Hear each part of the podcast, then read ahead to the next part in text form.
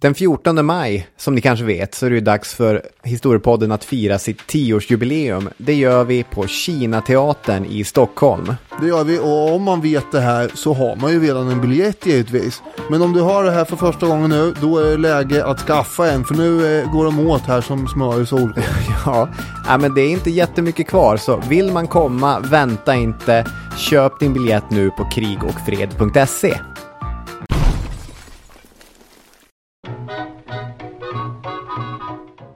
Det kanske bara var jag, men den 7 december 2022 kändes det som om jag hade rest i tiden på något magiskt sätt utan att faktiskt äga en egen tidsmaskin. I medierna tog jag del av hur tusentals poliser i Tyskland stormat in i byggnader runt om i landet strax före gryningen. Man slog till mot en högerextrem organisation som förberedde statskupp. Demokratin skulle störtas och det gamla kejserliga Tyskland återuppstå. En äldre farbror från en adelsrätt som tilltalades prins skulle visst sättas in som statsöverhuvud. Han och en rad militärer hade planerat alltihop på hans pampiga jaktslott. Det är tydligen inte bara jag som upplever mig ha rest i tiden, för en krönika på Svenska Dagbladet har i rubriken texten Den tyska terrorhärvan är en akut lektion i 1930-tal. Men, men skribenten har ju då rest till fel årtionde. Det är inte 30-talet som kännetecknas av kuppförsök i Tyskland, det är ju 20-talet. Vi har ju rest nästan exakt 100 år bakåt i tiden här. Eller är det bara jag som kommer att tänka på kappkuppen 1920? Då riksdagsmannen Wolfgang Kapp tillsammans med några generaler lyckades jaga bort den sittande regeringen i Berlin.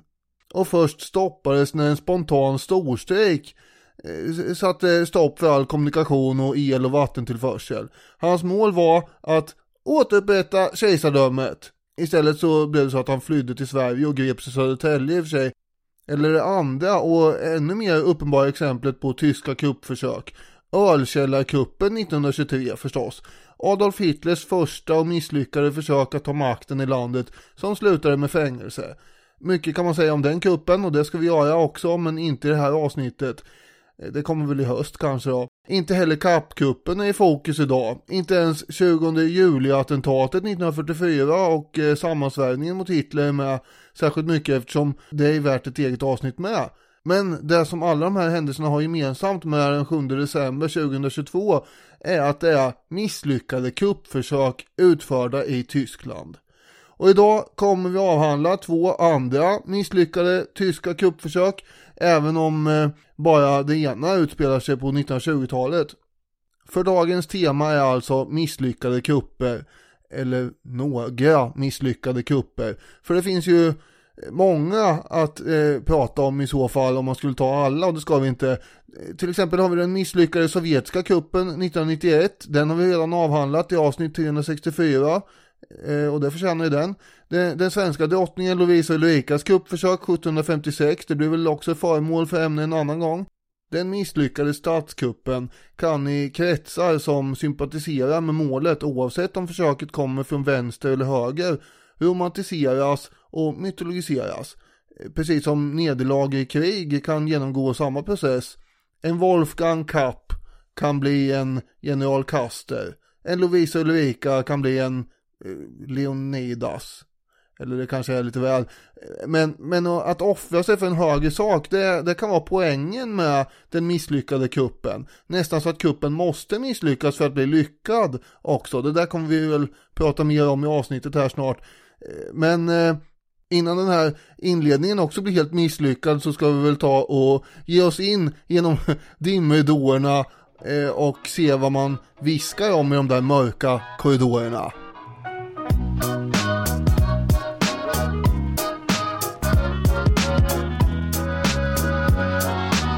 Ni är varmt välkomna till Historiepodden. Det är inte riktigt samma fallhöjd när man eh, tar ett djupt andetag och, och börjar prata in i en, en poddmikrofon som när man tar en pistol i handen och beger sig till närmsta rådshus för att ta den politiska ledningen som gisslan. Men eh, det är klart att eh, det finns ju fallhöjd i båda exemplen. Ja, hur menar du?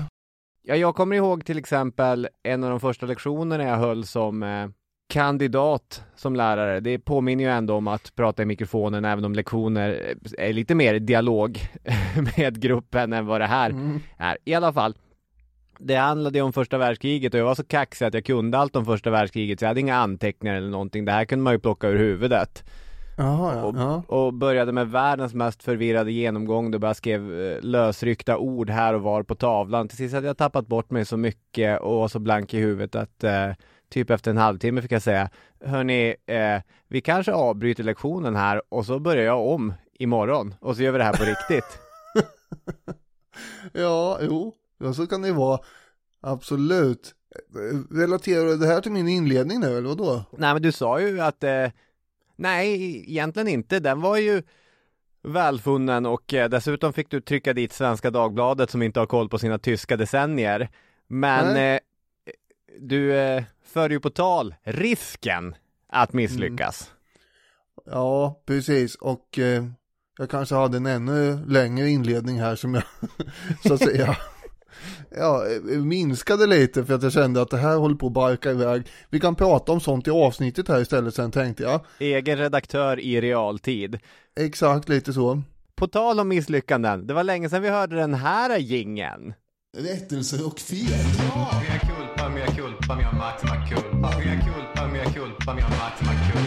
Ja. Finns det någonting angående Härnösand som du vill ta upp här? Ja, uh, okej. Okay rättelser och fel alltså. Detta handlar om avsnittet som kom för, förra söndagen, den om pälshandeln. Oftast lyssnar inte jag på våra avsnitt när de väl har gått ut i etern, men den här gången så gjorde jag det. Jag ville kontrollera volymen på avsnittet och, och reklamen och hur det lät och så. Och då hörde jag mig själv återkommande säga Härnösand i relation till eh, ej brokiga kohudarna som såldes. Och, ja men vad fan tänkte jag. Och sen började kommentarerna och mejlen rulla in. Jag menade givetvis Hudiksvall. Men varför säger du då Härnösand? Därför att det är två städer längs med Norrlandskusten som båda börjar på H och som båda får stadsprivilegier på 1590-talet. Ja. Dels tack till alla som hörde av sig, allra helst tack till de som gör det på ett lite trevligt sätt. Mm. Eh, jag behöver inte utbilda som skillnaden mellan Härnösand och Hudiksvall och jag har själv gjort mig lustig över människor som typ säger Arjeplog när de menar Arvidsjaur. Eller ja. som jag som säger eh, Valdemarsvik när jag menar Västervik. Västervik, exakt. Men eh, nu gjorde jag det själv. Jag blandade ihop Härnösand och Hudiksvall. Eller så, jag sa bara fel. Och Mea culpa, mea culpa, mea maxima culpa. Nu går vi vidare. Ja, det finns ju en eh, påtaglig risk att vi får återanvända den här jingeln vid tillfälle. ja, vi håller tummarna för att det var sista gången.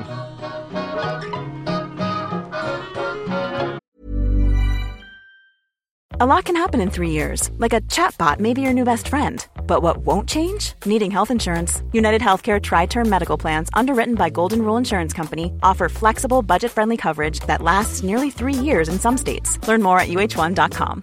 Millions of people have lost weight with personalized plans from Noom, like Evan, who can't stand salads and still lost 50 pounds. Salads, generally, for most people, are the easy button, right? For me, that wasn't an option. I never really was a salad guy. That's just not who I am. But Noom worked for me. Get your personalized plan today at Noom.com. Real Noom user compensated to provide their story. In four weeks, the typical Noom user can expect to lose one to two pounds per week. Individual results may vary.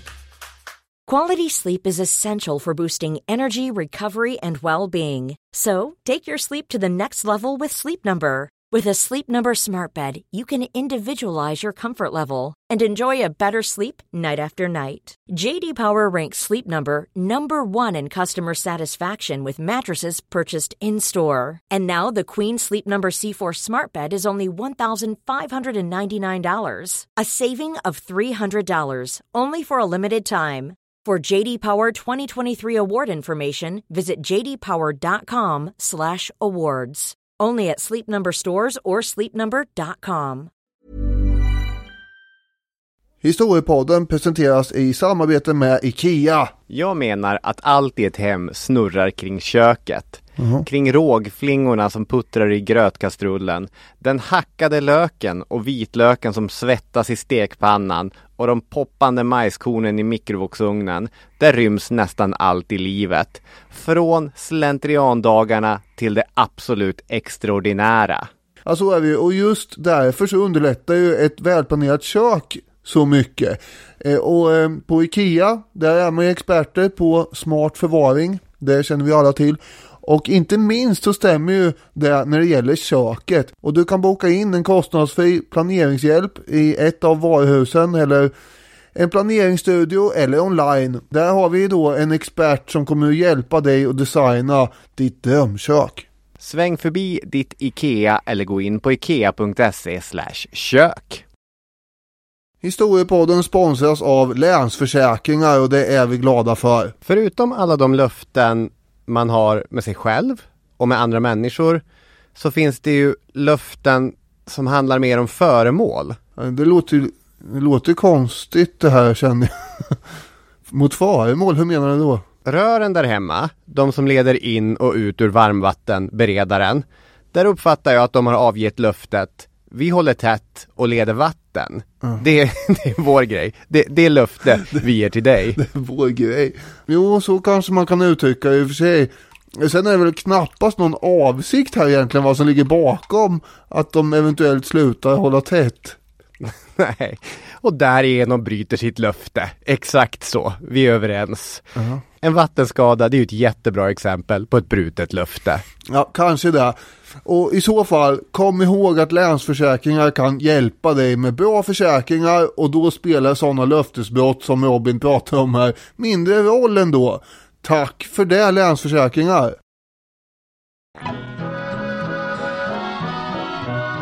Den första händelsen vi ska ta upp här, eh, det är då inte en statskupp på det sättet. Men det är en kupp i alla fall. Ja. I, I meningen eh, Jönssonligan gör kupper. Ja, men det är ju en underbar berättelse som eh, väl kvalar in i avsnittet även. Ja, jag tänker att vi kanske bara drar berättelsen så sen så kan vi ju konstatera hur väl eller inte väl den överensstämmer med temat för avsnittet i, i stort. Det passar ju väl in med din inledning så tillvida att det här är i Tyskland. Exakt, för det är det, även om det då inte är Nej. 20-talet. Preussen va? Vilket ställe? I Preussen hade en mycket väl exercerad armé blivit ett stående inslag i det samhället som en slags allians mellan de adliga lantägarna, junkrarna och den framväxande industrins representanter kommit att eh, ställa sig i förgrunden för den tyska enighetstanken. Storgodset och masugnen kallas det här ibland. Tyskland var, som vi känner till, under medeltid och under tidig modern tid uppdelat i ett antal olika stater där olika kurfurstar eller annat löst folk satt och styrde. Men Löst under den folk? nationalistiska... Ja, Det är väl precis där det inte är. Det det är väldigt strikt folk där som ja, högst disciplinerat sitter och styr. absolut. Men under det nationalistiska 1800-talet så började det här förändras. Men i Tyskland blev det ju aldrig någon liberal nationalistisk idé om medborgarskap och demokrati som kom att gälla, utan mycket handfast kom Tyskland under preussisk ledning att räta in sig i ledet. Som rikskansler Otto von Bismarck mycket omtalat sa i den preussiska landdagen. Tidens stora frågor avgörs inte genom tal och majoritetsbeslut, utan genom järn och blod. Den tyska kejsaren, han var kung av Preussen. Den tyska rikskanslern var preussisk ministerpresident. Och i mitten av allt det här fanns militären. Den genomgripande militariseringen av staten var ju avgörande för den preussiska modellen. Därför både krävdes och hyllades organisation, offervilja och respekt inför militären. Vilket såklart Jo. kritiserades då och då. Preusseri är ju ett ord som man kan slå upp till exempel i ett svenskt uppslagsverk från 1936. Där är det förklarat som militäröversitteri, överdriven militarism. Så det fanns alltså nästan något löjeväckande i det preussiska utanför Preussen. Något löjeväckande med Fredrik den stores kasern som österrikaren och vinentusiasten Stefan Zweig kallade Berlin. Och där kom Zweig in ja. Check. Eh, Check. Ett, an ett annat vanligt begrepp var ju kadaverdisciplin, alltså att en preussisk underordnad tar order likt ett kadaver. Den egna viljan finns inte där. Och av förklarliga skäl blir då den preussiska officeraren en av samhällets verkliga idoler. Civila på gatan skulle gå ur vägen när officeraren rörde sig bland dem. Polisen hade inga befogenheter gentemot honom. Faktiskt står det i lagen från 1855 att den som bär en officersuniform inte ska behöva visa någon identifikation inför en polis. Uniformen är nog. Ja. Och det är ju den bärande faktorn i den här episoden. Oh ja. Wilhelm Vogt. ja, Ja, han eh, föddes i Preussen 1849. Son till en skomakare. Och eh, ja, då hör man ju att det är ju det är inte kejsarfamiljen här, även om han heter Wilhelm. skomakare, bliv vid din läst. Mm, det, ja, det blev han inte eh, riktigt. Han eh, skulle i alla fall gå i skolan var tanken och lära sig lite där, men där ställde han till med en stöld och eh, då kastades han ut från skolan och kastades istället in i fängelse i några veckor. Och när han kom ut därifrån så fick han inte börja skolan igen. Nej. Och då blev han skomakarlärling hos eh, pappan istället. Han hamnar ju konstant i trubbel kan man säga. Gör nya stölder och hamnar i kurran om vartannat. Och eh, det är flera vänder in och ut. Han vill ju börja om, verkar det som. Med livet i ett annat land och så. Men Ja. eh, det är svårt, han får inget pass eftersom han är tidigare straffad och, och sånt. Kolla, kolla att jag är redan märkt för livet, kan vi höra Vogt ropa genom historiens dimma. Ja, eller eh, Nationalteatern kanske. Exakt. Han kanske lägger till att eh, även om jag kanske sitter på kåken idag får ni hålla med om att det var inte det jag ville.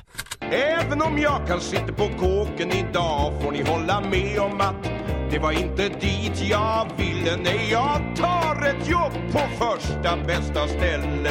Läderfåtölj och egen telefon. När jag kommer härifrån tänkte jag mitt dumma fån. Nej. Som han själv berättar om det så är ju det här att han har en stämpel i pannan som gör att varje gång han har en anställning någonstans i Preussen, då kommer polisen och, och säger "Det- här är ju en skurk och en bov och en bandit. Honom kan ni inte ha på fabriken eller på skomakeriet eller i affären eller vad det nu handlar om. Och så drivs han från stad till stad och han får inte lämna Preussen men han kan heller inte behålla något jobb. Och då har han ju inget val annat än att råna och hålla på med diverse bedrägerier. Det här är, till detta är jag nödd och tvungen. Det är hans berättelse men. Ja, det är hans version här. Men det är ju så, han försöker ju komma över ett pass genom att eh, ta sig in eh, på en polisstation och, och, och råna till sig ett pass. Så han kan fly landet då. Eh, men eh, det misslyckas ju kapitalt, han blir gripen och får då 15 års fängelse. Och det var ju en av de längsta vänderna där då. Sen kom han ut i dagsljus igen i februari 1906. Då är han 57 år gammal och har alltså suttit i fängelse ungefär hälften av sitt liv i olika, det här, det är ju Clark Olofsson kan man säga. Ja, det har starka drag av det. Men nu vill han inte sitta inne mer då och eh, ja som du sa han eh, flyttar från stad till stad, han bosätter sig i Vismar, han får ju jobb som skomakare ett tag men efter tre månader så kör polisen bort honom och sådär. Sen hamnar han i Berlin hos sin syster, får ett jobb på en skofabrik och eh, sen blir han då påkommen av polisen med att vara en gammal eh, brottsling och sen så blir han av med det jobbet också. Det verkar som att de har eh, imponerande mycket tid att eh, jaga gamla kåkfarare som inte ens har gjort något nytt brott här på den här tiden. Ja. Men som var han en vacker sensommardag när han hade den här sista lönen från jobbet på skofabriken färskt i fickan och när han fann sig själv stående framför en militär överskottsbutik. Och det är det valet som Wilhelm Vogt gör nu som kommer föra honom från historiens anonyma massa till kategorin särskilt intressanta öden. För där i fönstret, där fanns en kaptensuniform från första gardesregementet till fots, ett mycket prestigefyllt regemente. någonting som nästan helt säkert gick Vocht förbi. Men själva uniformen, den gillade han. Mm. Och det är väl så att bluffmakaren i honom vaknade till liv och han tågade in i butiken för att med mycket myndig stämma förklara att han var en kapten i reserven som mycket snabbt behövde en uniform för en offentlig tillställning, så jag ska köpa den du har i fönstret där. Jaha, oho, mhm, nickade affärsbiträdet och sa att det blir 20 mark. Det var halva lönen som Vogt hade på fickan så att eh, det där brann ju till lite grann. Men eh, han lämnar butiken med en illasittande uniform i rätt risigt skick. Men med en officersmössa som var nästan ny och en Mm. vacker blank sabel till detta. Ja, en liten kort blick på hur den här karln ser ut nu också då kanske. Som Gunnar Wall beskriver hans utseende. En böjd, sliten, hjulbent åldrande man med stor slokmustasch och dåliga kläder. Ja, hur lång var han? Ja, han, var- han var ju inte så lång eh, som man skulle vara för att platsa i det regemente vars uniform han nu har köpt. Nej, Utan han var ju 1,55 eller något och man skulle vara en bit över 1,70 i alla fall. Just det, man skulle vara en lång kar för att kvala in som officerare där. Dålig hållning har han, insjunkna kinder från ett hårt liv i finkan. Men det händer ändå någonting när han tar på sig sin uniform och marscherar omkring i Berlin. Soldater, de hälsar ju på honom. Barn vinkar. Vänliga tyskar går åt sidan. Ja, eh, honom och honom. Det är väl uniformen de hälsar på. Ja, så är det ju. Men det är ju, någon måste ju gå in i uniformen också. Liksom, Det behövs en kropp för att föra uniformen på gatorna. Man kommer att tänka på eh, Gogols eh, kappan. Just det. Han, den härlig eh, höglitterär jämförelse. karaktären var ju också ganska nöjd över sin nya kappa. Ja, så är det. Jag tänker att det är som Harry Potters osynlighetsmantel men tvärtom. Istället för att man tar på sig den här manteln och ingen ser den, helt plötsligt ser alla honom. Ja, Och genom uniformens märkliga magi behandlar de honom som en auktoritet. ja. Ja, det är det som är hela grejen här. Och han eh, testar ju på det här som sagt, åker ut till någon eh, bryggeriutställning för att spatsera omkring där i sin uniform och bemöts ju då på det här eh, respektfyllda och trevliga sättet som du säger. Och eh, han besvarar de här hälsningarna lika nonchalant som en officerare skulle ha gjort liksom. Så Ja, att det han, han lever sig in i den här eh, rollen. Och alltså det är oklart hur han fastnar för samhället Köpenick just, vilket är en förstad till Berlin. Och det var en liten sömnig och idyllisk plats där, eh, där det inte fanns några militärer egentligen överhuvudtaget. Men Daniel Widén nämner i boken då Potemkin och kulisserna att eh, det var ett kanalprojekt som skulle genomföras och eh, att det då skulle finnas två miljoner mark till detta kanalprojekt som eventuellt fanns i kassaskåpet i rådhuset i Köpenick. Och det verkar ju troligt att den här Wilhelm Vogt visste om det, åtminstone att eh, det kanske kunde finnas pengar där. Annars är det en väldig slump att han eh, råkar välja just rådhuset i Köpenick för den här kuppen som han tänker genomdriva. ja, så är det ju. Sen är det som talar för Köpenick också är väl just det att de inte har något eget regemente eller ingen militär närvaro överhuvudtaget så att eh, det kommer ge honom ett, ett visst utrymme att eh, manövrera som vi kommer märka. Jag tänkte bara ta upp det också innan vi åker till Köpenick att Vocht, klädd som arbetaren Vocht, beger han sig ut till eh, palatset i Berlin för att se högvakten bytas av. Så står han där, vi kan tänka oss att han har ett anteckningsblock i handen och skriver ner lite fraser som officerarna ropar och kollar in, vad har de för maner egentligen? Och trots att han inte har spenderat en dag i sitt liv på ett regemente så klarar han nu hjälpligt av att härma de män som spenderat hela sina liv just på sådana regementen. Ja. Redan här är ju berättelsen kul, tycker jag. Jag gillar att föreställa mig Vocht som tågar omkring ute på gatorna i den här illasittande uniformen.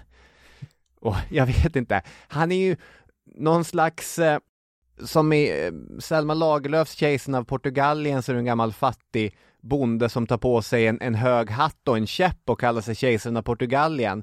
Men ingen i byn tror ju att han är en kejsare. De tänker ju att här, är, här har vi en dåre. Här är ju nästan samma sak, men här är liksom hatten och käppen eller uniformen så mäktig att den här gamlingen, herregud, det är ju en kapten. Ja, ja det är det alla tänker förstås. Och så kommer han föra det till sin absoluta spets.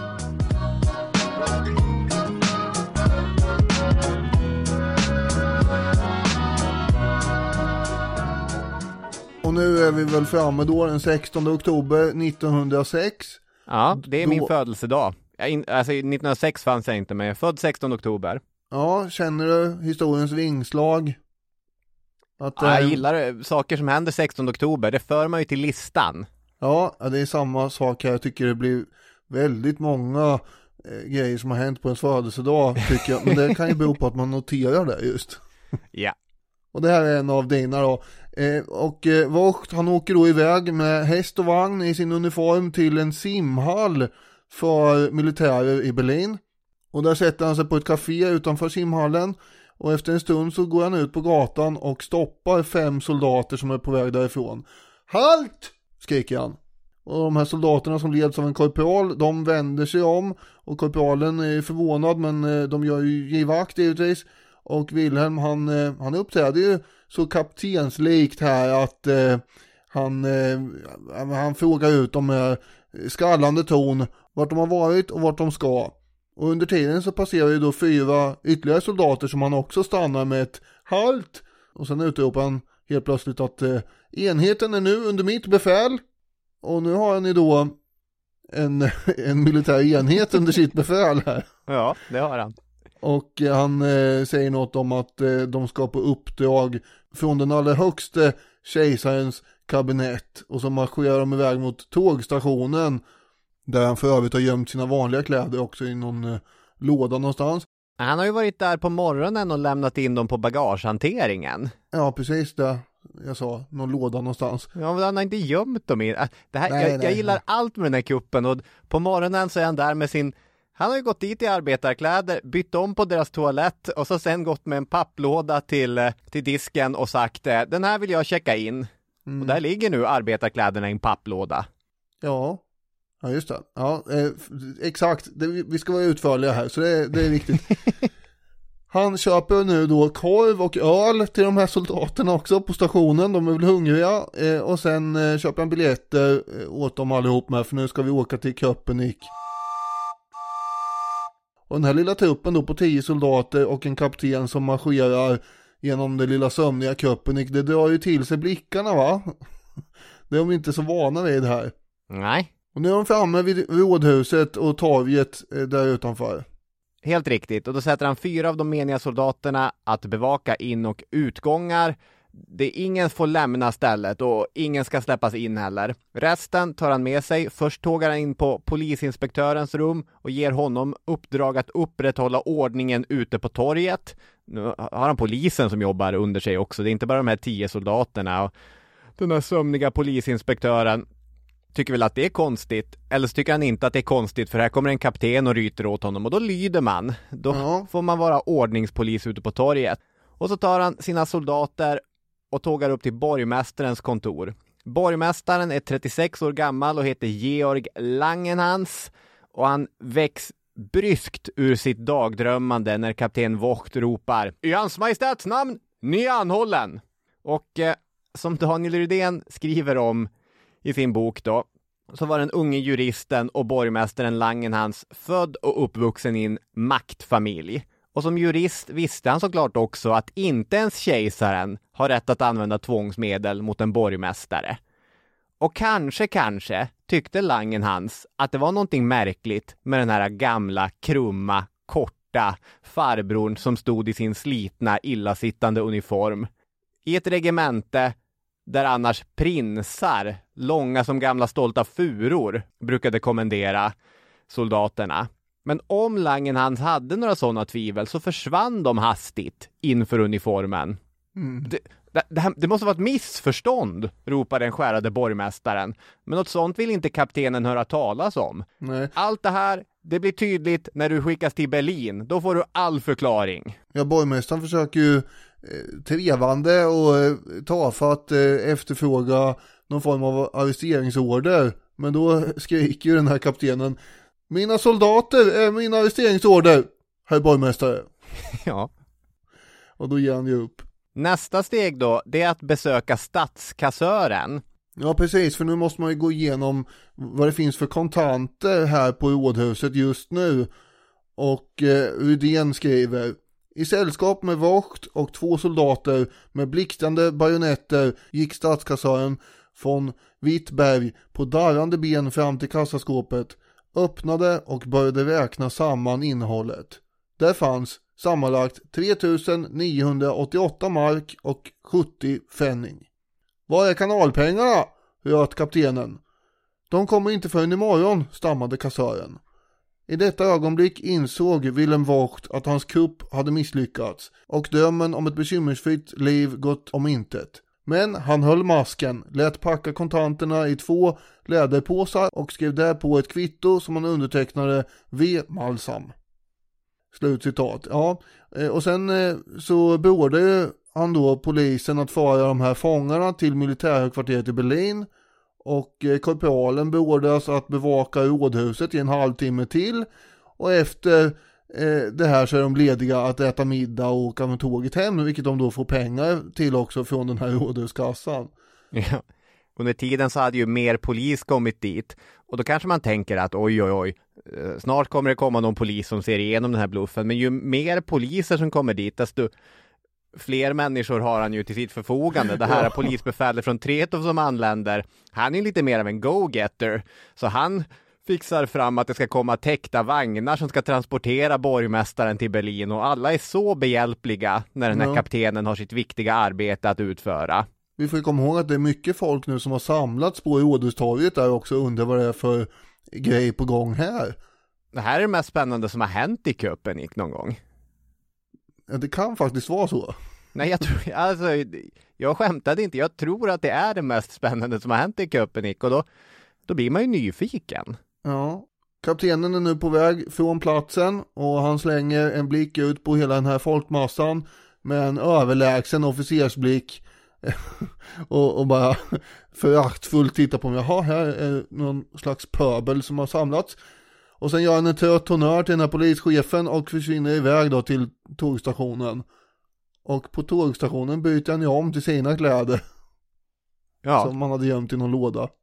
Exakt, precis. Ja, så är det. På vägen hem gör han sig av med uniformen. Den här stora sabeln, den hade han lämnat på en toalett där på tågstationen. Kapten Malsam Hauptmann som hade skrivit under det där kvittot, han finns inte längre. Bara skomakaren Vocht är kvar. Mm. Och redan på kvällen så börjar ju polis, militär och inte minst media få grepp om att man har blivit lurad här va. Och där sitter man nu i Berlin i ett krismöte, det här är militären alltså, under ledning av Helmut Moltke den yngre som generalstabschef. Ja. Och det är besvärligt det här. Det är rätt många som tycker att det här är militärens värdighet står ju på spel här. Och man är nog lite lockad av tanken på att bara lägga locket på. Det är den här ryggmärgsreflexen som uppstår i sådana här stater, ungefär som efter Tjernobyl i Sovjetunionen.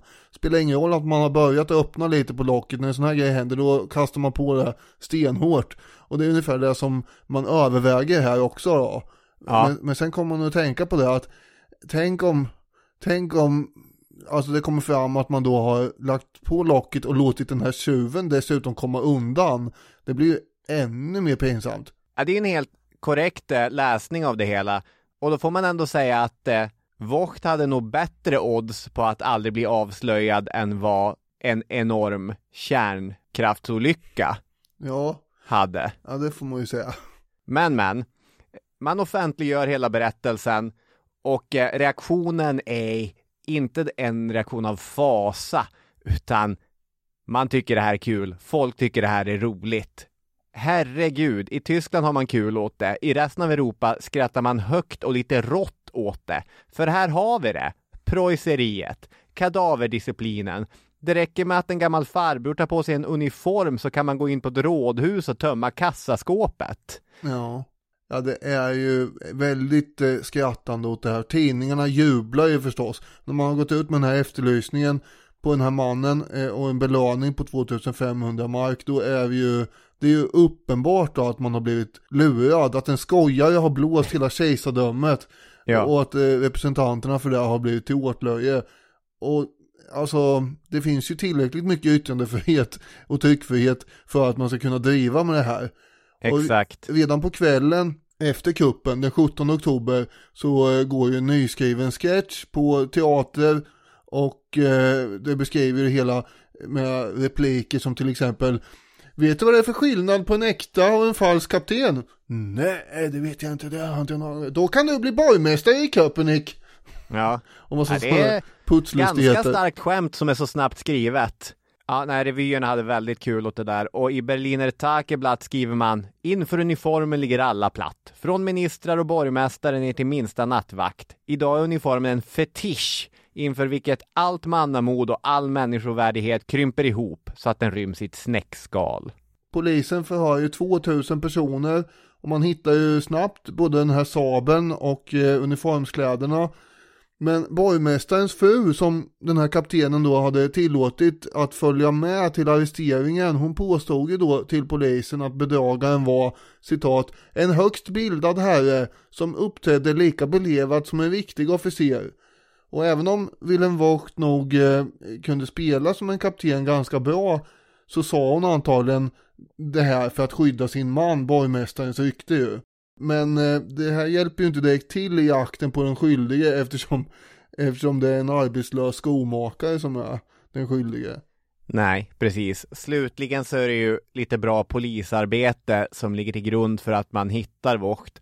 Då man ber alla fängelser, i alla fall i Preussen, komma med tips på tänkbara förbrytare. Och från en anstalt kom ett vittnesmål från en cigarrmakare som hade hört en gammal skomakare prata om att med en uniform, då skulle man kunna göra en riktigt imponerande kupp. Mm.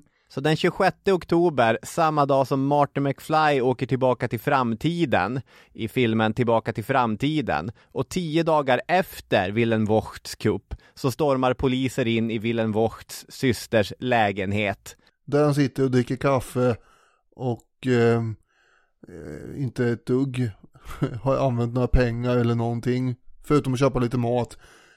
Ja men då eh, rasar ju det kejserliga Tyskland in genom dörren där och avbryter hans eh, morgonkaffe helt enkelt. Och griper Ja. Och han erkänner ju direkt, som jag ser det framför min inre blick så sträcker han bägge armarna upp i luften och bara Jag erkänner, det var jag.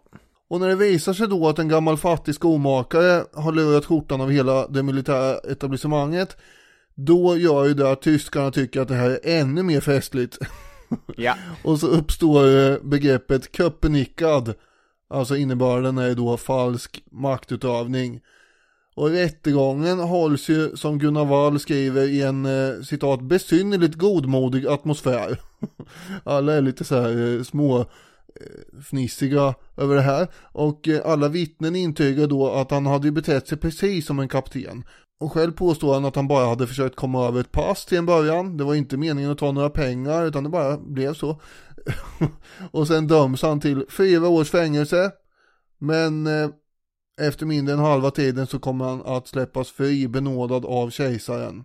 Nu har ju Willem Vogt blivit eh, en kändis. Han står vaxdocka på Unter den Linden. Det är hundratalet kvinnor som friar till honom via brev. Ja. Han får kontrakt på en självbiografi och på föreläsningsturnéer.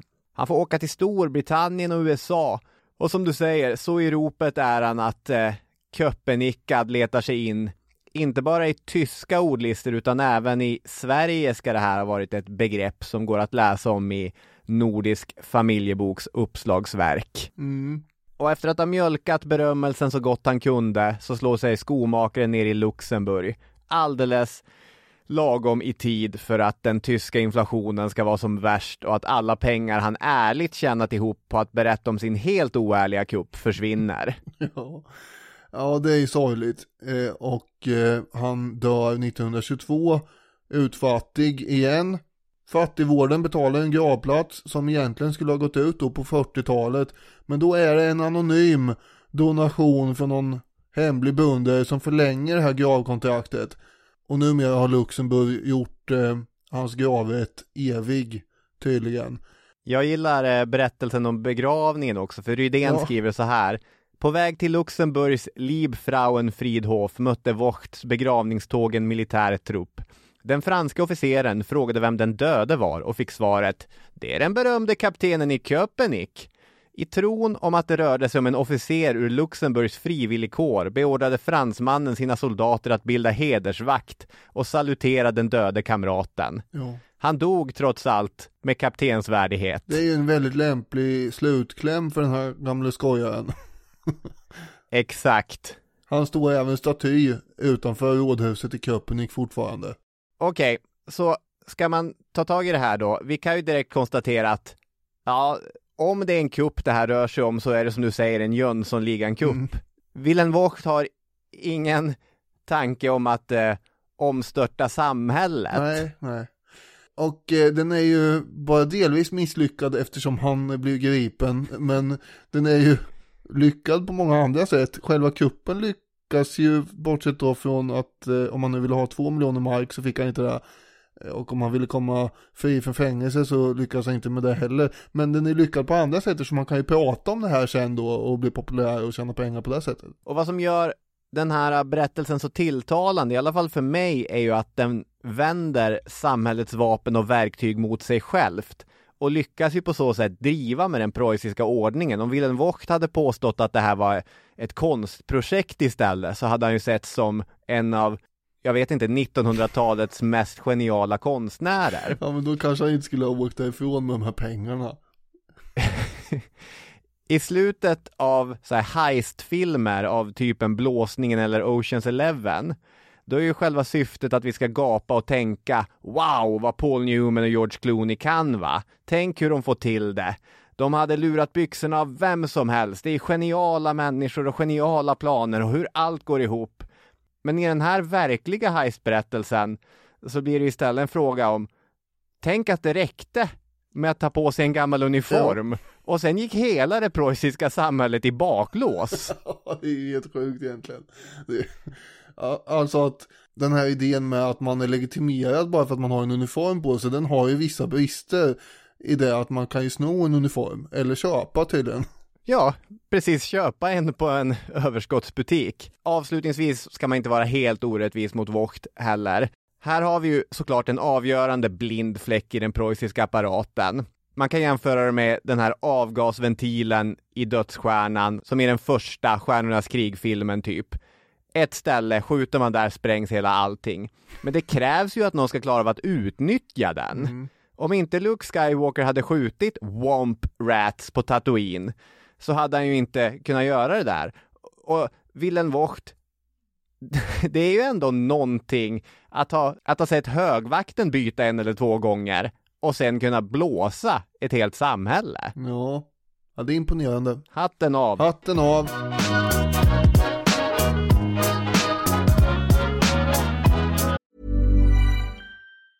Normally, being a little extra might be a bit much, but not when it comes to healthcare. That's why United Healthcare's Health Protector Guard fixed indemnity insurance plans, underwritten by Golden Rule Insurance Company, supplement your primary plan so you manage out of pocket costs. Learn more at uh1.com. A lot can happen in three years, like a chatbot may be your new best friend. But what won't change? Needing health insurance. United Healthcare Tri Term Medical Plans, underwritten by Golden Rule Insurance Company, offer flexible, budget friendly coverage that lasts nearly three years in some states. Learn more at uh1.com. Hey everyone, I've been on the go recently Phoenix, Kansas City, Chicago. If you're like me and have a home but aren't always at home, you have an Airbnb. Hosting your home or a spare room is a very practical side hustle. If you live in a big game town, you can Airbnb your place for fans to stay in. Your home might be worth more than you think. Find out how much at airbnb.com slash host. Historiepodden presenteras i betalt samarbete med Tre.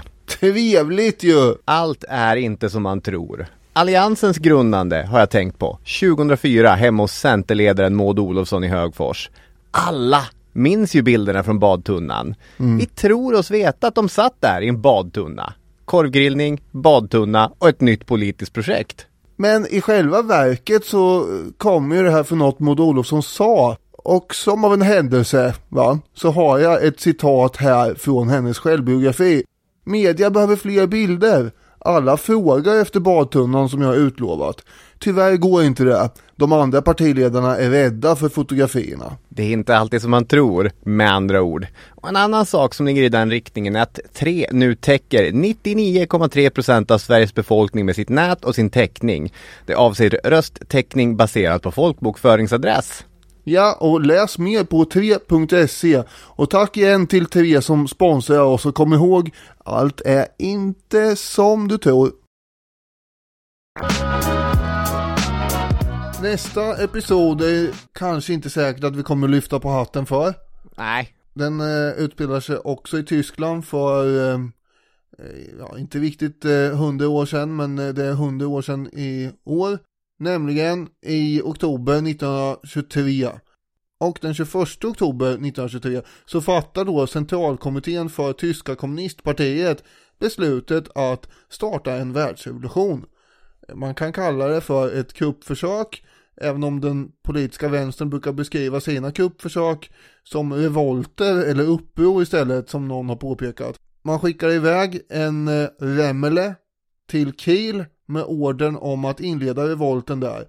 Tanken var ju att sätta igång då den här världsrevolutionen som skulle sprida sig likt en präriebrand och beslutet kom ju inte från de tyska eh, kommunisternas centralkommitté från början då förstås utan från Moskva och mm. eh, där har man ju då eh, suttit och tänkt att eh, det bästa var ju att tutta på i Tyskland för den här världsrevolutionen där det finns så mycket industrier och arbetare och sånt förstås.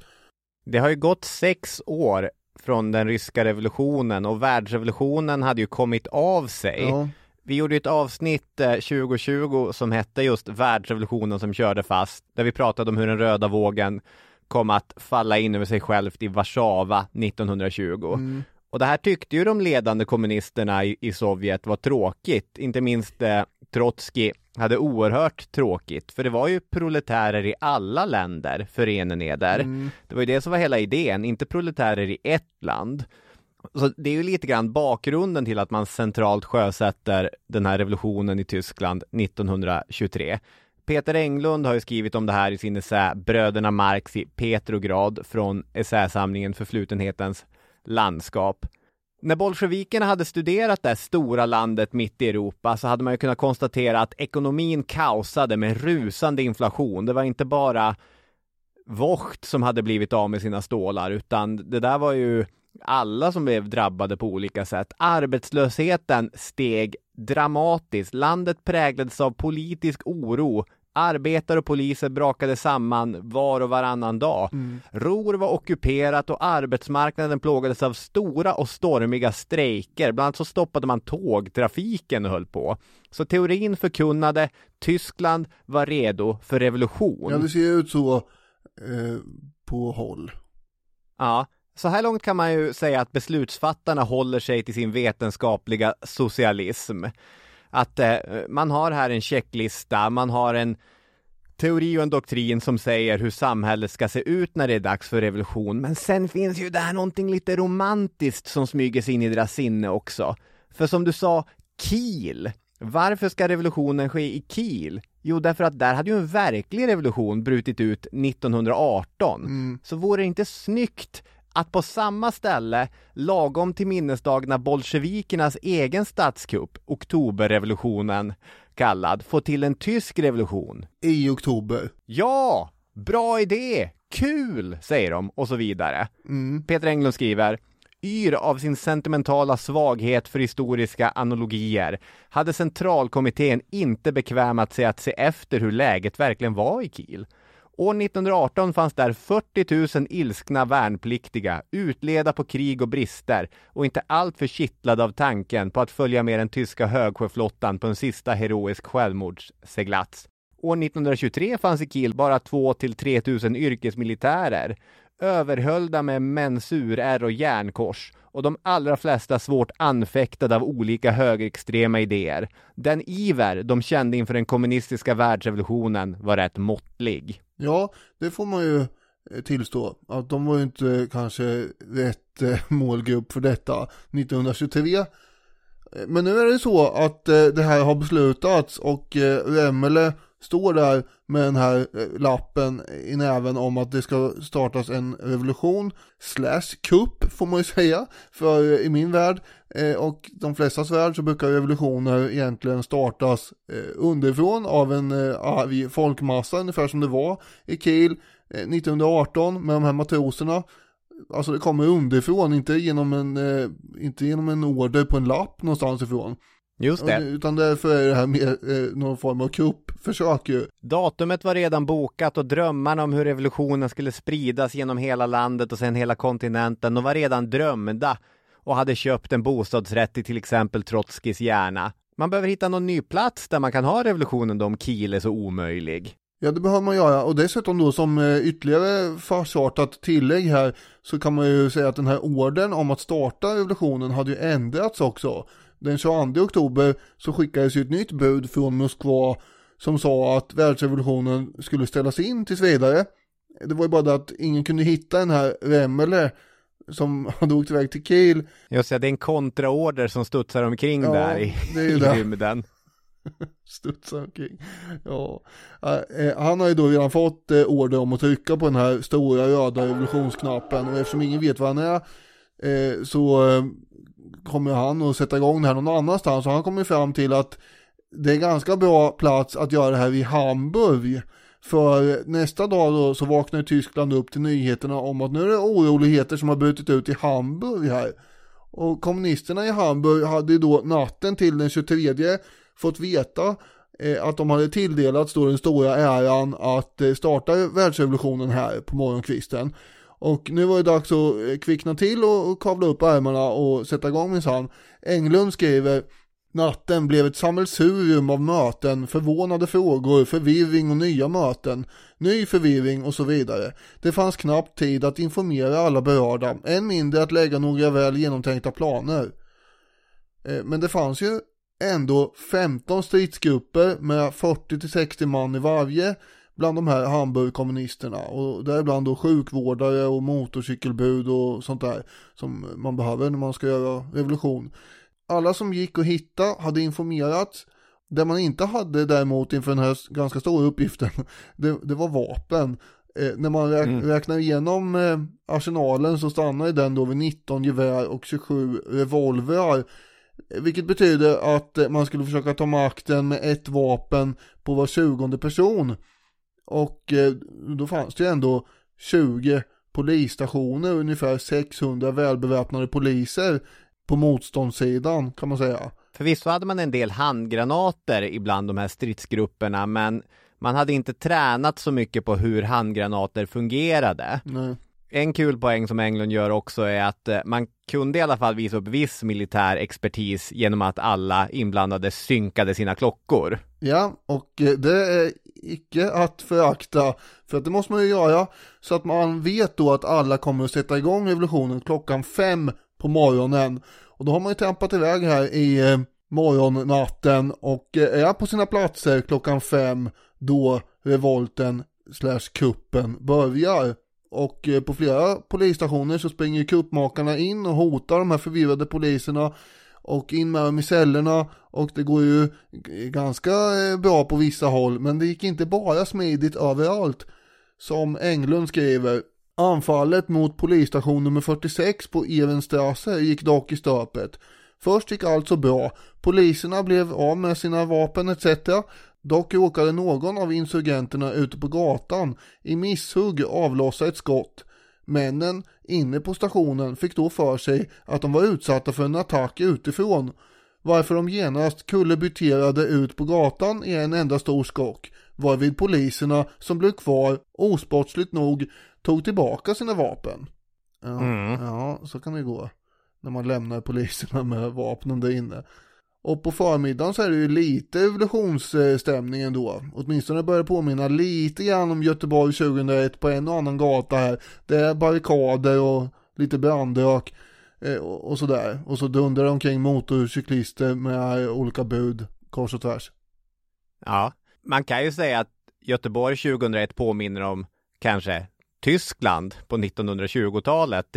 Ja. Eh, men man kan göra jämförelsen åt, åt ändra håll eh, såklart. En annan jämförelse man kan göra med Göteborg 2001 då är att det var ganska mycket stenar som kastades och eh, om jag får återvända till de här granaterna så punkterar ju Peter Englund också att eh, man kastade granater från eh, kuppmakarna utan att först osäkra dem, vilket hade ungefär samma verkan som en mellanstor gråsten.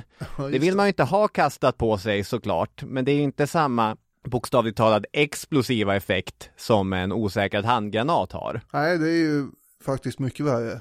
Och det är ju stökigt på Hamburgs gator såklart. Det blir en hel del skottlossning och eh, både vissa poliser och eh, vissa revolutionärer blir träffade, men i första hand så drabbar ju den här skottlossningen helt oskyldiga människor som eh, lite nyfiket eller bara på väg till jobbet eller vad det nu rör sig om hamnar mitt emellan. Poliserna gör sig definitivt skyldiga till att skjuta in i någon folkmassa. Framförallt så står poliserna och tömmer sina magasin i de här barrikaderna där det inte längre sitter några kuppmakare och, och kurar. Nej. Ja, det börjar ju också komma in rapporter till slut på eftermiddagen från eh, olika motorcyklister då, om att eh, det verkar som att eh, större delen av Hamburg trots allt är ganska lugn och ännu lugnare är det i de övriga städerna i landet. Folk har alltså inte kastat sig ut på gatorna för att glatt verka samhällssystemet över ända om man säger så. Och på förmiddagen den 24 oktober, dagen efter här alltså, då då kanske flera av de här revoltörerna har nåtts av konteorden från Moskva som har ramlat in. Det är inte dags än, säger den. Och eh, då börjar ungefär 250 revoltörer försöka smita undan, backa ut genom rummet så gott det går. Och eh, ordningsmakten inför eh, temporärt utgångsförbud och sådär. Men det är ju, alltså det är ju ett totalt och hjälplöst fiasko men det är inte bara kul det här för det är ju 61 revoltarer som eh, avlider och 17 poliser som avlider och sen har vi sårade på omkring 300 totalt.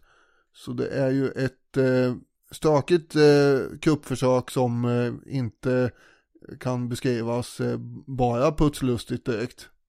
Nej, verkligen inte. Alltså, själva händelsen är ju inte rolig. Den har bara komiska inslag eftersom den är så improviserad mm. och eh, sker med så dåliga, jag vet inte, förutsättningar.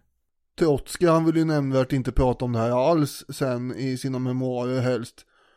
Och eh, som Englund skriver så var ju hans, Lenins och kommunisternas stora misstag att de trodde att de kunde starta en revolution överhuvudtaget egentligen. 1917 hade de ju kapat den här folkliga revolutionen genom en statskupp i oktober eh, 1917 då, och tagit över makten i Ryssland på det sättet. Men de trodde sig kunna starta en revolution och styra utvecklingen ungefär som när man eh, ja, militärlikt spelar schack på något sätt. Men eh, som jag sa innan, alltså revolutioner brukar ju mer eller mindre alltid starta då från eh, folkets missnöje. Mm en miserabel situation som kokar över.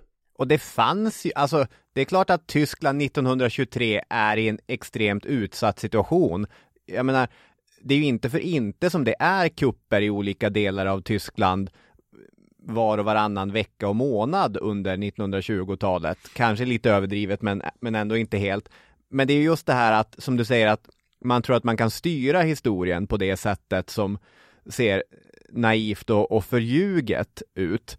Englund poängterar ju också att eh, den här vanföreställningen fanns eh, definitivt hos de yrkesrevolutionärer som han eh, kallar dem på vänstern, men att den också fanns inom högern som gång efter annan hade läst historien som att eh, det var inte samhällsordningen som det var fel på, den var ju god och sann och riktig och så, utan det fanns ju de här konspirerande krafterna som lurade folket och satte folket i rörelse så var det ju när man i efterhand skulle förklara franska revolutionen till exempel. Det, det, var ju skumma krafter som hade lurat människorna. Det var inte totalt missnöje över hunger och politisk orättvisa som låg bakom det. Så den idén om hur revolutioner startade, den fanns liksom på båda sidorna av det politiska spektrat och båda har ju läst det fel där. Ja, så är det ju, men eh, man gör ju en eh, stor poäng av att man är yrkesrevolutionärer, särskilt på eh, Lenins håll och sådär och även Trotskij. Mm. Men i verkligheten så kan det ju räcka med en eh, förtvivlad grönsakshandlare som sätter eld på sig själv som i Tunisien 2011 och sen har vi, har vi den där präriebranden. Och, och om Exakt. rätt grogrund och miljö finns för eh, missnöjet alltså. Och revolutionen är ju en sak, jag menar den arabiska våren där, det ser vi på flera exempel också att vem som sen kapar åt sig makten har inte alltid så tydliga kopplingar till varför det började brinna. Nej, och det är ju samma sak 1917 egentligen. Ja,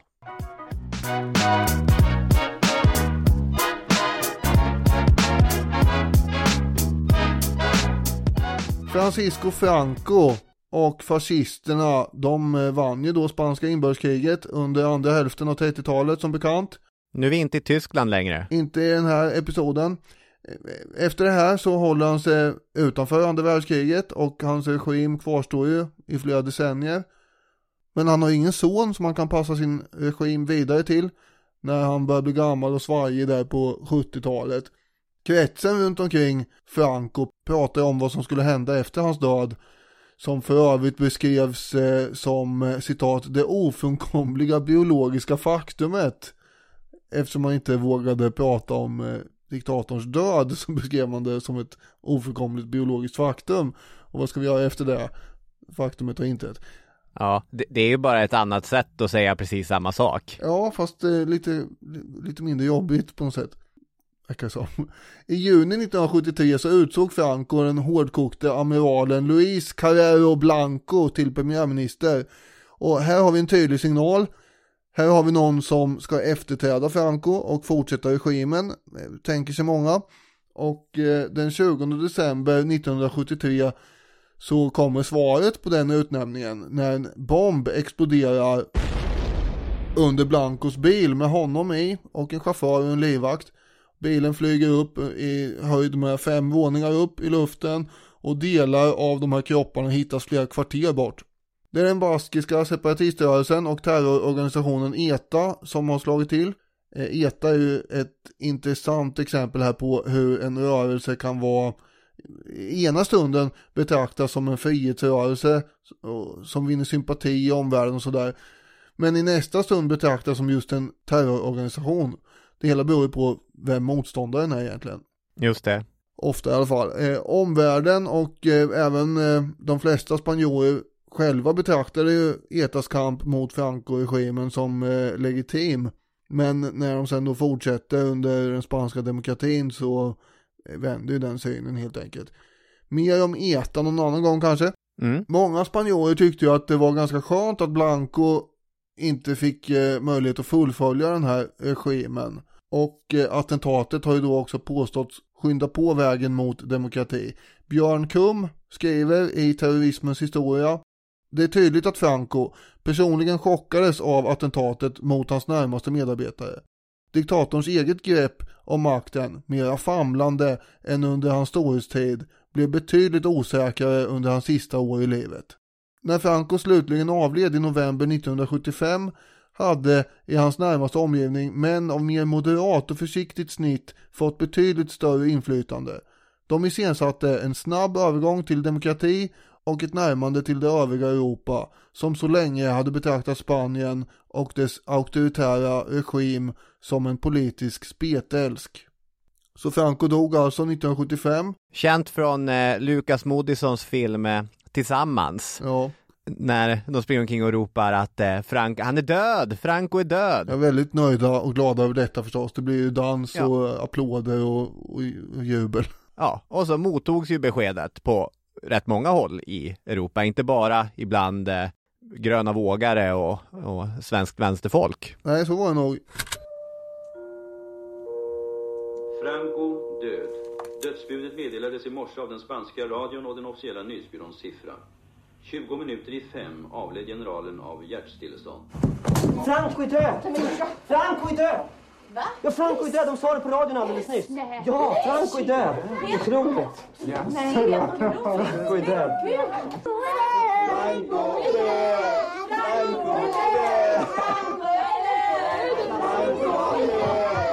Det hade hänt eh, andra saker före 1975 också förutom det här med ETAs bomber. Eh, Franco hade ju satt monarkin kan man säga i Spanien på paus och eh, han tänkte sig att den spanske kronprinsen Juan Carlos kunde efterträda honom som statschef och efter det här attentatet mot Blanco så blir ju då kronprinsens roll ännu mer relevant. Han hade då levt sina första tio år, Juan Carlos, i exil men återvände till Spanien 1948 efter en deal mellan Franco och eh, Juan Carlos pappa Juan som egentligen var den rättmätiga kronprinsen men Franco tyckte inte om Juan och eh, han tyckte att han var alldeles för liberal och, och sådär vägrade låta honom komma i närheten av någon tron överhuvudtaget. Istället så accepterar han då hans son, alltså Juan Carlos, som tas under Francos vingar. Och eh, han bodde ju med diktatorn och eh, fick utbildning i frankistisk, eller vad man ska säga, falangistisk ideologi. Francos död den 20 november 1975, då när de jublade så mycket i den här filmen eh, tillsammans. Eh, det är ju möjligt att det inte skedde den 20 november om man säger så. Mhm. Det är högst troligt att han hade varit död en aning längre, kanske ja, mellan tre dagar och en vecka eller något sånt där. För att man behövde väl kratta lite grann, vad ska vi göra här nu egentligen då? När det ofrånkomliga biologiska faktumet Ett faktum ja. hade blivit ett faktum. Mm. ja. Då är det så att eh, samma dag blir Juan Carlos kung och formellt firas det här i parlamentet den 22 november. Och där sitter förstås bara falangister då vid den här tiden. Eh, det här partiet som eh, är Francos. Och i sitt första tal så säger kungen att det ska bli stora förändringar och en ny epok är på gång framöver. Vem är egentligen Juan Carlos, prins av Bourbon? Tigande vid diktatorns sida accepterade han rollen som en fasaddekoration för fascistdiktaturen. Han kommer med sannolikhet att bli klämd mellan krafter som är starkare än han själv. Mellan reaktionens mörkaste krafter och de krafter som vill demokratisera Spanien. Och sen utser kungen 1976 en Adolfo Suarez till premiärminister. En av de moderata politikerna i falangistpartiet. Eh, som då snabbt vill styra landet bort från diktatur. Han är en slags eh, spansk Jeltsin kan man säga. Eftersom han då försöker förändra systemet inifrån. Och med kungen och Suarez i förarsätet så går landet mot demokrati på rekordtid. Och som KUM skriver var det förvånansvärt smärtfritt med tanke på all bitterhet som hade legat och skavt här sedan inbördeskriget. Mm. Presscensuren avskaffas, yttrandefrihet och mötesfrihet börjar tillåtas. Och sen har vi då det här med legaliseringen av kommunistpartiet. Det dröjer. Men Suarez vet att landet inte kan betraktas som en demokrati förrän också kommunisterna tillåts existera. Men där börjar det ta emot mest bland de här gamla fascisterna. 9 april 1977 på påskafton när de flesta är lediga eller bortresta då passar Suarez på att göra kommunistpartiet lagligt. Och villkoret som kommunistledaren tvingas gå med på för det här är inte villkorslöst det är att tona ner den revolutionära delen av ideologin. Han måste acceptera den spanska flaggan och monarkin. Och det villkoret ställer ju Suarez för att han inte vill ha ett uppror från höger på halsen. Det är tiotusentals Franco-anhängare som går ut eh, på gatan och demonstrerar mot det här eh, legaliserandet av kommunisterna. Man kunde acceptera demokratins införande kanske, men det här var väldigt svårt att svälja för dem. Det är en ganska urvattnad kommunism när man plockar bort de revolutionära inslagen i ideologin. Ja, så är vi ju. Eh, förvisso. Det är, det är nästan som att det är socialdemokrater han önskar sig här. Ja, det finns kanske vissa skillnader ändå. Ja, absolut. Okej. Demonstrationer på gatorna, jag fattar. 1977, ett och ett halvt år efter Francos död, så hålls då de första demokratiska valen på 40 år. Och eh, Suarez vinner och kan därmed kalla sig den första demokratiskt valda ledaren sedan 30-talet. Men ETA fortsätter ju att angripa spanska mål och oskyldiga dödas. Och de här attackerna sker då parallellt med att en lågkonjunktur slår till också och missnöjet med Suarez börjar tillta. Och kungen ber honom avgå, eh, vilket han gör då i januari 1981. Vi har ju att tänka på en allmän ekonomisk nedgång i samband med oljekrisen 1979 och allt som hände i Iran och så. På tal om revolutioner och statskupper. Ja, ja just det. Det är en ny premiärminister som ska väljas till det spanska parlamentets underhus den 23 februari 1981. Alltihop direktsänds via både tv och radio. Så det är väldigt många som kommer att bli vittne till det kommande spektaklet här kan man säga. Och det här kommer också kallas 23 F i eh, historien. Vilket står då för 23 februari förstås. Klockan eh, 23 minuter över 6 så avbryts talmannen. Och en man går fram till podiet med dragen pistol och ropar åt alla att de ska vara stilla. Parlamentarikerna känner igen den här mannen. Det är Antonio Tejero, överstelöjtnant i civilgardet. Han har då nyligen blivit utsläppt från fängelset för att just ha suttit inne där eh, för planering av statskupp. Vilket är intressant. Men nu har han kommit ut och hinner då genomföra den här statskuppen. Planerna pausades bara. Ja, det kan man säga. Avbröts inte. Han har 200 man från det här civilgardet med sig eh, som då har tagit över parlamentet. De här eh, civilgardisterna, inklusive Teixeira då förstås, har ju en väldigt speciell typ av hatt. Det är som en fes med en eh, märkligt uppvikt eh, skärm bak till. Mm. Jag tycker mycket om fotot av honom när han står där i, i parlamentet. Ja, det gör det. Vill du eh, beskriva det? Nej men bara att det ser väldigt märkligt ut. Ja, det, det var ju en väldigt märklig situation när han går fram där och vrålar åt alla parlamentariker att de ska vara stilla och eh, att de ska sen också vartefter då lägga sig ner på golvet, vilket vice premiärministern eh, går fram och börjar käfta om. Och då eh, tappar Teixeira det här och börjar skjuta rakt upp i taket. Och hans eh, civilgardister följer efter och skjuter med sina maskingevär rakt upp så det blir ett jädra smällande och folk blir livrädda och, och kastar sig ner på golvet.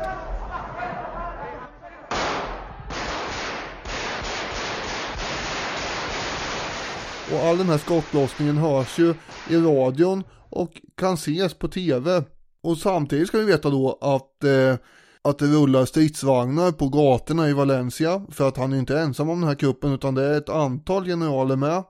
Och eh, det är stridsvagnar i eh, Madrid som är redo att rulla ut på gatorna. Här är den spanska demokratin på fallrepet. Ja, det är där den är. Och eh, kungen blir informerad eftersom hans eh, sekreterare har lyssnat på radion och hört det här smällandet.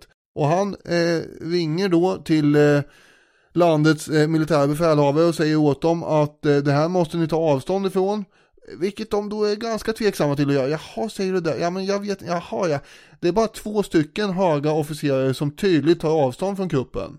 Och nästa drag från kungens sida är då att kvart över ett på natten till den 24 februari går ut i direktsänd tv. Där sitter han då, kungen Juan Carlos, uppklädd i sin finaste militära uniform och talar väldigt myndigt och meddelar att han har beordrat alla civila myndigheter och militären att upprätthålla den ordning som gäller i enlighet med konstitutionen.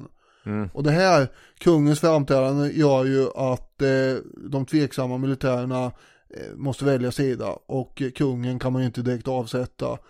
Så eh, det blir ju så va att eh, man eh, vänder sig mot kuppen. Stridsvagnarna dras tillbaka, hela stödet för kuppen smälter bort och kuppmakarna eh, inne i parlamentet de blir hopplöst isolerade här och Tejero ger upp klockan 12 den 24 februari. Spanjorerna upptäcker ju yrvaket får man säga den 24 februari att de inte var långt ifrån att bli av med den här sköra demokratin. Eller åtminstone få ett nytt eh, inbördeskrig på halsen kanske. Just det. Och det, och det samlas hundratusentals eh, människor på gatorna i Madrid och skanderar till stöd för demokratin och kungen. Och Juan Carlos han, han blir accepterad av hela landet från höger till vänster på grund av den här insatsen. Han blir ju nästan helt immun mot kritik. Trots all möjlig otrohet och annat han har pysslat med. Och han lever ju länge på det här agerandet under eh, det så kallade 23 F. Åtminstone fram till att de här obehagliga korruptionsanklagelserna blev lite väl närgångna och han abdikerar 2014 till förmån för sin son då. Tejero han dömdes till 30 års fängelse men frigavs 1996 och lever enligt uppgift fortfarande 90 år ska han vara. Eh, Malaga tror jag han bor i. Jaha. Mm. Det är det är bra väder i Malaga för en pensionär. Mm. Det var statskuppförsöket, för det här var ett riktigt statskuppförsök Ja, i eh, Spanien. precis. Och det här är väl kanske det man tänker på som det typiska statskuppsförsöket. Att eh, det kommer beväpnade män, ofta från militären, och tar parlamentet. Precis. Det ska ju sägas att eh, det finns ju mm, uppgifter om att det var konkurrerande, vad ska man säga, militära viljor kring eh, det här stats... Man tänkte kanske från en annan del av militären göra ett annat kuppförsök eh, där man då skulle ha demokrati men att demokratin skulle underställas militären på något sätt istället för att militärerna var underställda demokratin. Just det. Och det kan enligt vissa diffusa uppgifter varit så att kungen eventuellt hade tänkt sig, för han är uppfostrad i Francos anda Ja. och har aldrig fördömt Franco, eh, att han hade tänkt spela med de, de militärerna liksom. Eh, men sen kommer till Scherro och den andra sidan som inte vill ha någon demokrati alls och gör det här kuppförsöket framför näsan på de andra militärerna. Och det, så det fanns en eh, eventuell då vad ska man säga, konflikt inom militären om hur långt gången den här statskuppsförsöket skulle vara egentligen. Jag fattar. Intressant.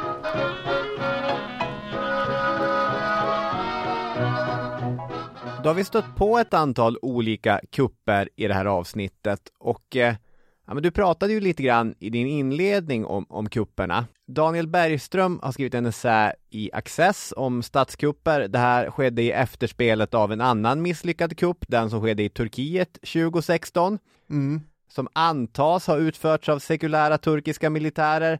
Men eh, även om det är sannolikt, det där är inte utrett. Nej, det är väldigt eh, kryptiskt allt det här faktiskt och eh, känns lite svajigt att uttala sig om vad, vad det var som hände egentligen. Men jag kommer ihåg att jag satt uppe hela natten och tittade på tv Ja. kring det här. Ja, det gjorde jag också och eh, det är ju ett tecken på att eh, man har åldrats ganska mycket under de här åren. För när Kapitolium stormade så tyckte jag förvisso att det var intressant, men jag var så trött så jag var tvungen att gå och lägga mig och tänkte att imorgon får jag hålla koll på. Jag, jag får läsa i kapp imorgon vad det var som hände egentligen, om den amerikanska demokratin föll eller inte. ja, det säger ju en del om att du är till åren numera. Jag är ju ändå äldre än dig och jag satt uppe hela natten och kollade på det här.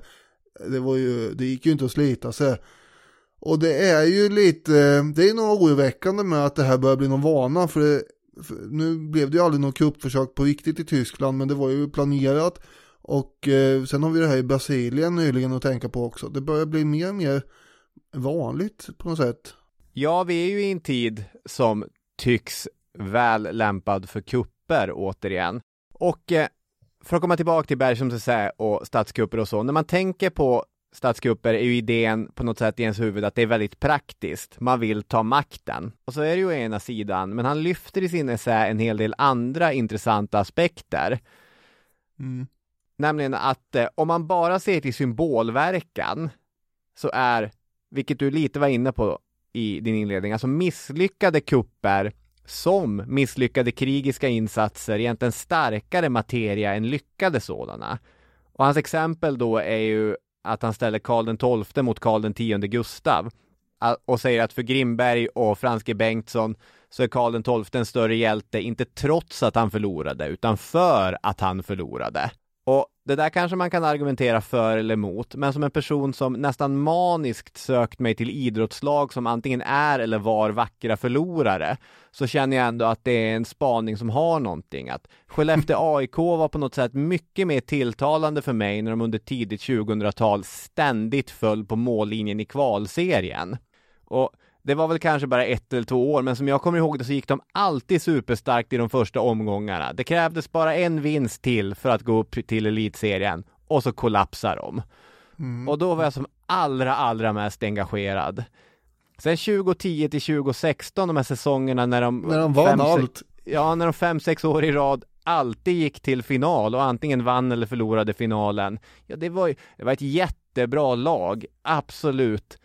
Men lika starkt var det ju inte för en, i alla fall inte för mig. Det kan ju bero på att du hade åldrats då också eventuellt. Ja. Jag vet inte. Tottenham Hotspur ska vi inte ens eh, tala om, ett lag byggt lika delar på kultspelare som att aldrig riktigt prestera när det verkligen gäller. Vackra liljevita tröjor designade för högmod före fall. Det är starkast när man inte lyckas med det. Och tillbaka till historien, om man kollar på exempelvis de officerare som genom Claes von Stauffenberg försökte döda Hitler, så handlar det, som Bergström skriver, om att visa att nationalsocialismen inte stod oemotsagd och att rädda Tysklands själ. Så liksom ett gäng preussiska junkrar som egentligen ville rädda det tyska riket de kände, men som genom sin misslyckade kupp och sitt offer istället har blivit symbolen för en förbundsrepublik som skulle vara dem helt främmande. Ja, så är det ju, men vad de uppnår är ju att visa att det fanns ett annat Tyskland också. Ja. Oavsett vilket annat Tyskland, de kunde inte veta hur förbundsrepubliken skulle bli i framtiden. De kände till det Tyskland som hade varit innan. Det som för övrigt både Kapp och eh, de här 2022 vill återvända till. Det var ju det de också ville ha. Eh, och det var ju ett eh, icke-nazistiskt Tyskland åtminstone. Och då ville de ju framföra det här för omvärlden. De försökte ju ta makten för all ja. del. Men det viktiga var ju kanske inte ens det som vissa av dem sa till varandra, utan det viktiga är att visa att det finns ett alternativ här. Exakt. De ville tillbaka till Wilhelm Wochts Tyskland. Ja, där man kunde göra andra former av kupper. ja, precis. Bergström påpekar ju också att eh, det, det, är ju i länder med militär kultur av något slag väldigt, det är, det är ju viktigt att få utöva eh, sin militarism då. Eh, och så tar han upp eh, Sydamerikas länder som exempel där det då har varit beklagansvärt få krig mellan staterna för de här stackars militärerna. Men desto fler statskupper och kuppförsök.